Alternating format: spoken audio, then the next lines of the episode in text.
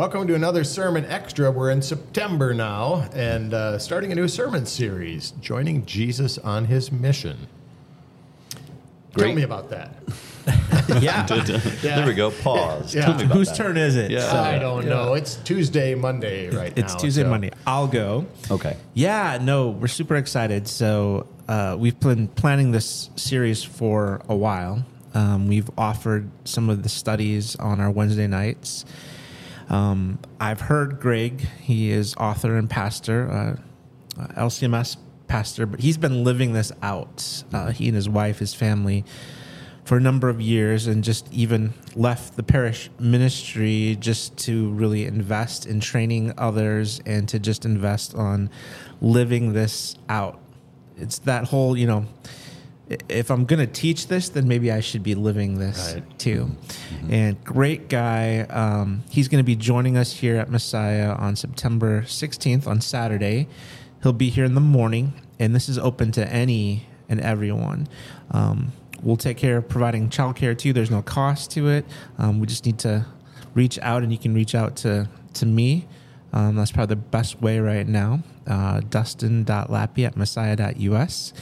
And with that, then from 8:30 to 11:30 on Saturday morning, uh, he's going to be leading uh, a training. Just what does this look like in very practical ways, sharing from his life experience uh, to join Jesus on his mission in the everyday places of life. And then with that, he and his wife have written a brand new book, um, How to Join Jesus on His Mission as a Family and How to Raise Children, uh, Kids, raise our kids as followers of Jesus. And so he's always going to also going to talk to that a little bit too, which I'm excited uh, about. And then on Sunday, he'll be preaching at all three, three of our services. Great.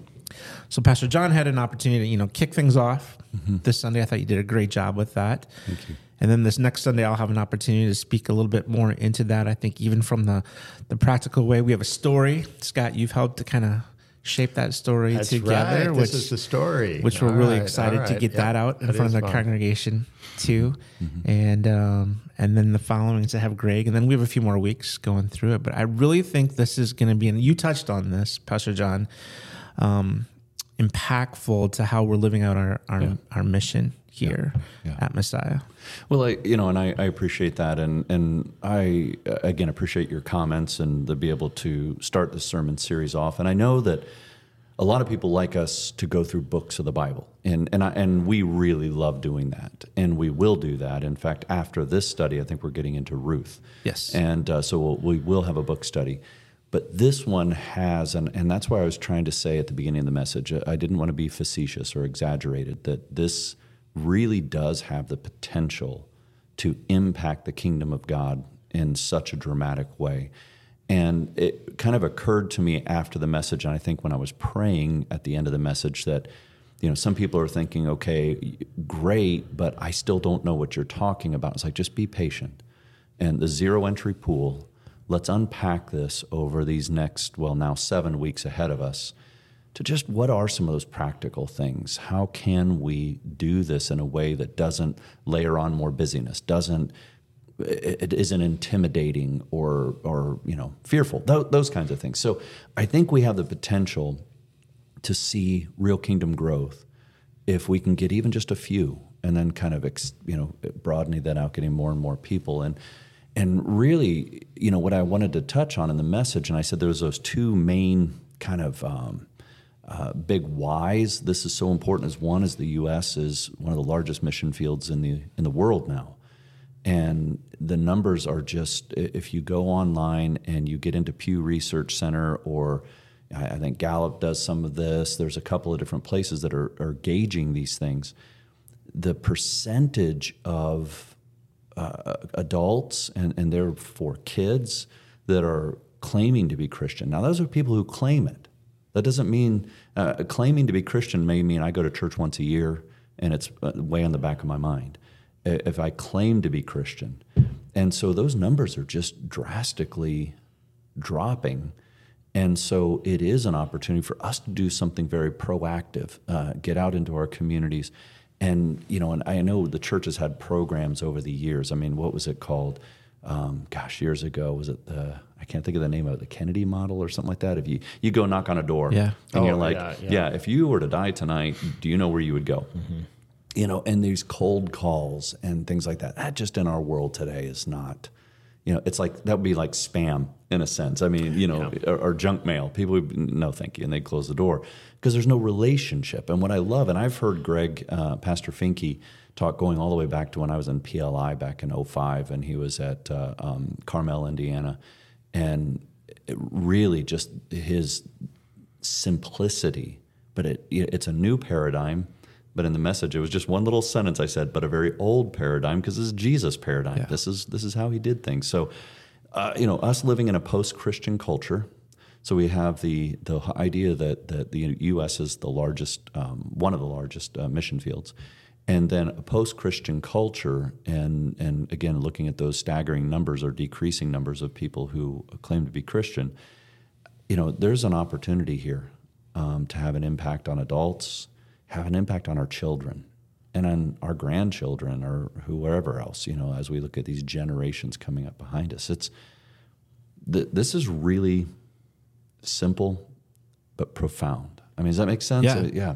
Well, when you shared the statistics, it made me think of the other statistics we've talked about before too, and that's from those who said they were active in their worship on a Sunday morning, and uh, how two thirds right said they were not in God's word outside of Sunday morning. Right.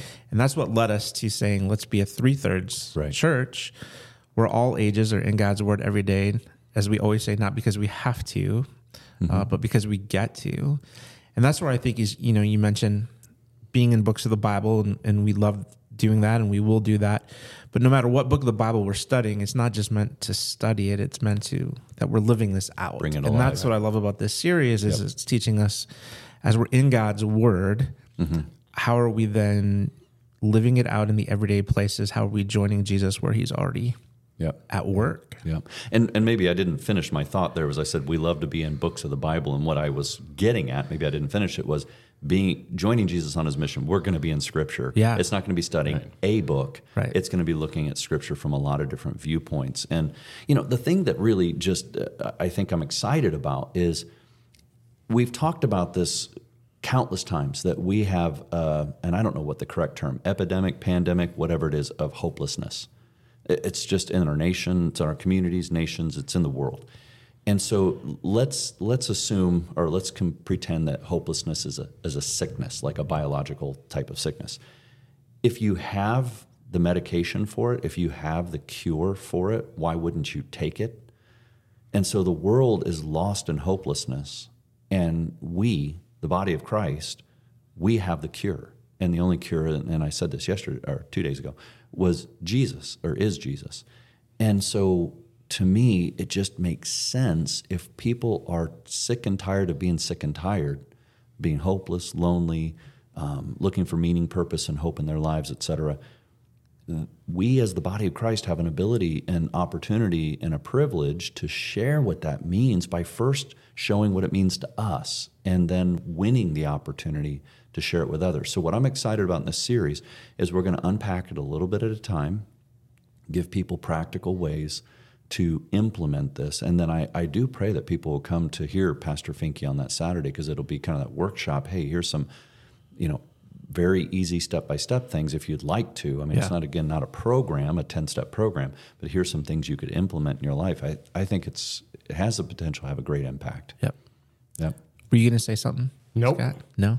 Okay. you just had that look like I'm, you were. I'm very interested. I'm very curious where, yeah, where this is going, and and and that, uh, yeah, just that it's not a. It's going to give you things to change in your own life Right, Yeah. first, right. which has got to start.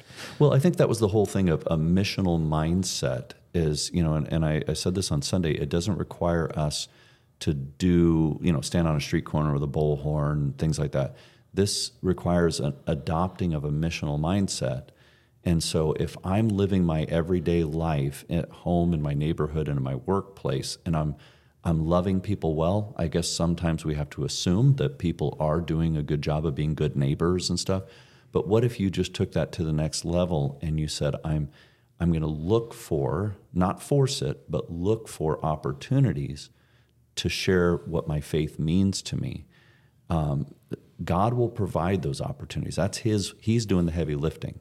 If we're just in conversations, inviting neighbors over, having conversations over the fence, whatever it might be, that if we're just available, you know, it's like our kids. When you, you want those deep conversations with your kids, you can't force it. You just need to have a lot of conversations with your kids, and then the deep ones will kind of come up on their own, kind of organically if you're not having lots of them, you're going to miss the opportunity to have some deep ones. Well, I would say it's the same way with our neighbors and our coworkers. Have lots of conversations, be friendly, be open, share life with them, and then God's going to bubble to the surface the kinds of conversations where it will seem natural to then say, "Well, can I pray for you?" Can I, you know, do you know that Jesus loves you? You know, it, it won't be forced and, and like I said, we're not trying to engage in relationships in order to beat people over the head with a Bible. It, we're, we're engaging them because they're worth loving and they're people. Now, out of those relationships, can we find those moments uh, to share Christ? Well, the thing, one of the things that was impactful in the message on Sunday, and I had heard that example before about the river moving Mm-hmm. But it's a whole nother thing when you see the picture right. of it and and to just see like you have this perfectly built bridge, yeah. but it's like it seems so out of place because yeah. it's not doing anything. The river has literally moved. moved, but to make the point that there wasn't anything the problem wasn't in the building of the bridge when it was right. built it was built well it was built in the right place it had the function but it's not working as it was intended because the whole right. river has moved. And the same thing with the church. It's not the problem that we've built the wrong churches in the wrong right. places. It's just the river, the culture, the people. It's it's moved. And so if we're expecting, as was maybe the case in the past, even in our, you know, culture in our nation where you would just people would come. Mm-hmm right? Build it, you come. You talked about that. Field of dreams. It just does not work, right? That well, way anymore. The terms we've used, and I didn't use this on Sunday. Uh, well, not the whole thing. Attractional. The church used to be attractional. If you build it big, you know, the field of dreams almost. People that we had seeker services. Do you remember that? There were a time yeah. where churches oh, yeah. had seeker services. They were seeker friendly. If somebody was looking for a church, looking for Jesus, they could come and hear a clear gospel presentation. Well, that was all well and good if people were out there looking. Um, and now, instead of being attractional, churches need to be incarnational. And what that means is to be Jesus into the community, not waiting for people to come to us, but us going to them. And uh, another word for it, incarnational would be missional. You know, yeah. that's that same concept. So, you know, it is a it's a it's a very um, easy illustration to remember. The river move, moving the Choluteca River but it's a sad commentary. And, and it is the way that Jesus said it was going to happen in Matthew 24, as he said, the hearts of many will grow cold. There's going to be a movement, and the road to destruction will be wide, and many people will be on it. The road to heaven will be narrow, and few will be on it.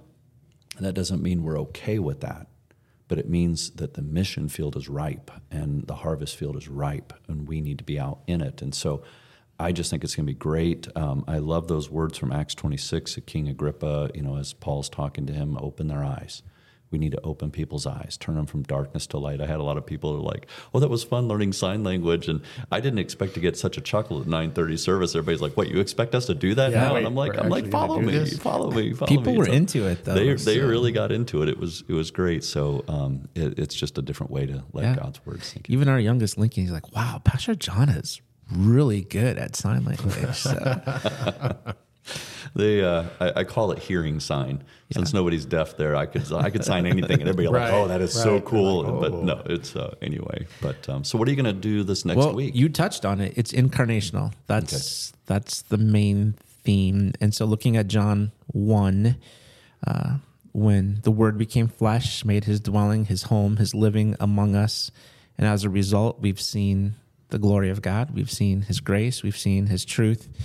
And then Jesus is inviting us to join him, to follow him in living these things out then. And what I kind of uh, latched onto a little bit, you know, in the question, you had presented it, Pastor John. I know Pastor Finke does in the book a few times too. Is how is Jesus messing with you? Um, as Larry Elias has been leading uh, the study on our Wednesday nights, um, he's asked that question. And again, it's not like messing with you, as you said, in a bad way, in a mean way, um, but just like you know, he's up to something. Yeah. And as I thought about that in the sense of incarnational, I'm like, well, what Jesus is doing is he's entering into our mess yeah. with us. Yeah. How is he messing with us? He's coming into the mess with us and then kind of tapping us like, hey, I don't want to leave you here. Follow me and join me in this and, and welcome us into this whole other life that we get to experience then with him. And uh and again, I don't want to give it away, but um I'm just so excited about this story that mm-hmm. we're sharing. Mm-hmm. So yeah, no spoilers. Uh, Scott helped put that together, and uh, it just is this like. I watched it. I've so I've seen it, and it's like, well, I can preach the message on it, or you can listen to this is what it looks like. This is where it's really being lived out. So it's really cool. It, it's your Choluteca Bridge picture. It is. It's, it's the one that people remember. It's like, yep. ah, there we go. It makes sense. No, I'm excited for it too because one of the beautiful things is, I believe, in our Messiah family, there are not just this story, but there are many stories of people living Jesus' mission. Um, I think we just need to kind of hone it, mold it, shape it a little bit because people are like, oh, I'm kind of already doing that. I had yeah. a conversation with one of our members right after mm-hmm. the service yesterday, and she was kind of like, I don't know if I'm doing this right. And she told me her story, and I'm like, keep doing that. Yeah. yeah. That's that's what that. you need to do. And so I think people will both be pleasantly surprised. Oh, okay. This this is not complicated. I can do this. And some people will be challenged. I need to be a better neighbor. I need to be a better coworker, a better, you know, student in a classroom. I need to be more intentional. So I think it's going to have something for everybody. But again, I want people to understand we're not trying to push you into the deep end and they say swim we want to help you look at what this is because I think it will be very refreshing for everybody. Yeah. I should have mentioned earlier, I didn't. Uh, the book that we keep referring to, Joining Jesus on His Mission How to Be an Everyday Missionary, um, no one has to purchase that. Like, I recommend they do, though. But, yeah. But, um, uh, if at all possible, it is really good. And uh, you can purchase it on your own you, if you prefer to do more of the download version of it on your iPad. But we have copies here at Messiah at a reduced cost, ten dollars. Yeah. Um, and so that's the easiest way to, well, and probably the cheapest way to pick. And you set up a you set up a box at the Welcome yep. Center too, just an honor just box. so if you've yep. got uh, box, a ten dollar bill, or you can even yeah send ten dollars Venmo to the Messiah Venmo account and just say it's for the book, and, and just grab one. And just as we bring it to a close today, my encouragement for people would be also do this in a smaller group Bible study. Even if you're not in, quote, a small group, mm-hmm. invite some friends, um, some other Christian friends, because you're wanting to dig deeper into what this means. But gather in your homes. We're doing it as a small group right now, the one that I'm in. And I think it just allows you to have good, open, honest conversations around this and share ideas and those kinds of things so I would encourage maybe a huddle, get two or three people together, get a couple of families together, um, dig deeper on your own as you as you learn this. I think it's just fantastic. Yeah, that's one of the things we're really hoping that will grow out of this is uh, to just kind of breathe life back into our small yes. groups here at Messiah, and there is more behind the scenes work being done on that, and more to come in the weeks, letting people know. But I'm glad you shared that because that's one of our hopes. Yep. Amen. Great. And this Wednesday is the first actual class period of the new uh, Joining Jesus on His Mission uh, Wednesday night Bible study. Yeah. So, and if not that, there are so many good studies being offered on a Wednesday are. night. So definitely check that out. One of our new members came up to me after service and he's like, "What do I do if there's two studies that I want to go to on Wednesday nights?" And I'm like, I said, I'm I'm right with you on that. I said, we'll be repeating them. I said, yeah. pick your favorite. And but I, I love that question. What if I have two? Instead of trying to force someone to get there in the first place, they're like, there's more than one study that really interests me. So that was cool. I, I talked to somebody too, and and uh, she was saying, "Well, my husband and I were going to do the marriage one, but then he saw the Wild at Heart, and he really wants to do that one too." And so, yeah, that's great. That's Yeah. great that people uh, have that desire. Yes, love it. Super. Well, we'll be back next Monday, actual Monday, not a Monday Tuesday, and uh, and we'll talk more about that video and your message. Sounds good. Looking Thanks for joining me this morning. Yeah, awesome. Thank you, Scott. Thank